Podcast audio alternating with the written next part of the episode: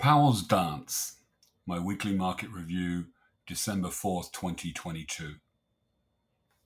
Watching a grandfatherly white haired 69 year old man doing performative dance doesn't sound like something hotshot Wall Street traders and stock market professionals would choose to spend their time doing, but they very much are. And that elderly gentleman is by far the most important influence right now on the immediate trajectory of your net worth. We're talking, of course, about Jerome Powell, the current chair of the Federal Reserve, which needs financial conditions to remain tight to ensure its rate increases filter through the economy as desired, slowing demand and helping bring down inflation. As we begin to look towards 2023, the focus of the markets will eventually turn towards the economy and earnings. But before that can occur, the Fed must finish its rate hike campaign. So, for now, by far the biggest inf- single influence on stocks remains the Fed and the state of its impending rate hikes. In fact, the Fed has been responsible for virtually every significant market pullback in 2022. And each time, January, May, June, August, September, October, it's been because the Fed has signaled that rates will in fact rise by more than the optimistic financial markets had expected at the time.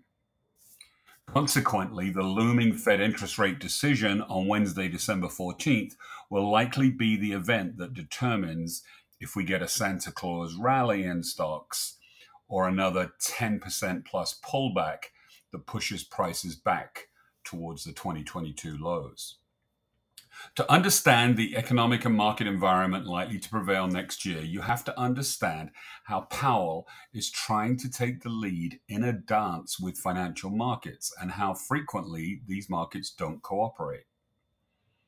Stock and bond markets are primed to see a policy pivot back towards the lowering of rates again and cheaper money around every corner and will seize on any nugget that fits this narrative. This creates a dynamic in which every time Powell tries to add any kind of nuance to his messaging, indicating perhaps that the Fed doesn't intend to overdo things or cause more economic pain than necessary, stock and bond markets rip irrationally higher in response. Did you see that? The pivot, the pivot, the pivot is coming. Powell just said so. In response, Fed policymakers are forced to take to stages and airwaves all over the country and give a round of speeches in which they try to damp down the market's exuberance. And it is in the context of this dance that we should look at what Powell said in a speech last Wednesday. It makes sense to moderate the pace of our rate increases as we approach the level of restraint that will be sufficient to bring inflation down the time for moderating the pace of rate increases may come as soon as the December meeting.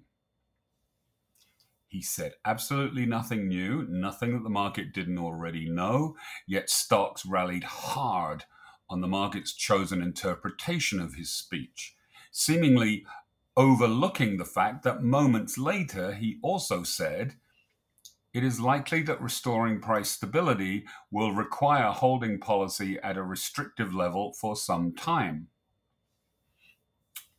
St. Louis Fed President James Bullard then dutifully came out with a large bucket of cold water, saying that the markets are underpricing the risk of a possibly more aggressive than expected Fed, and even put the specter of a terminal interest rate, the rate at which the Fed stops raising rates, of up to 7% on the table. Is currently forecasted to be about 5%.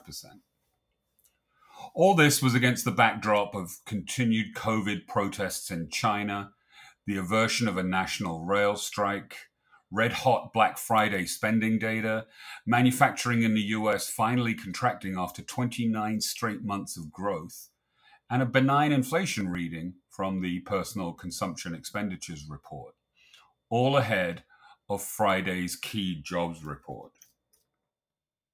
Recession truthers suffered another setback when the report showed that the jobs market continues to remain on fire. Yet another 263,000 jobs were added in November, way more than expected. The jobless rate remains at 3.7%. In true good news is bad news style, markets initially reacted by plummeting, fearing that their holy grail of a pivot to the lowering of rates could well be postponed by such a perfect excuse for the Fed to keep up or even intensify its campaign of raising rates as a result of the labor market remaining so hot. A late day recovery, however, left the indexes mostly in the green for the week.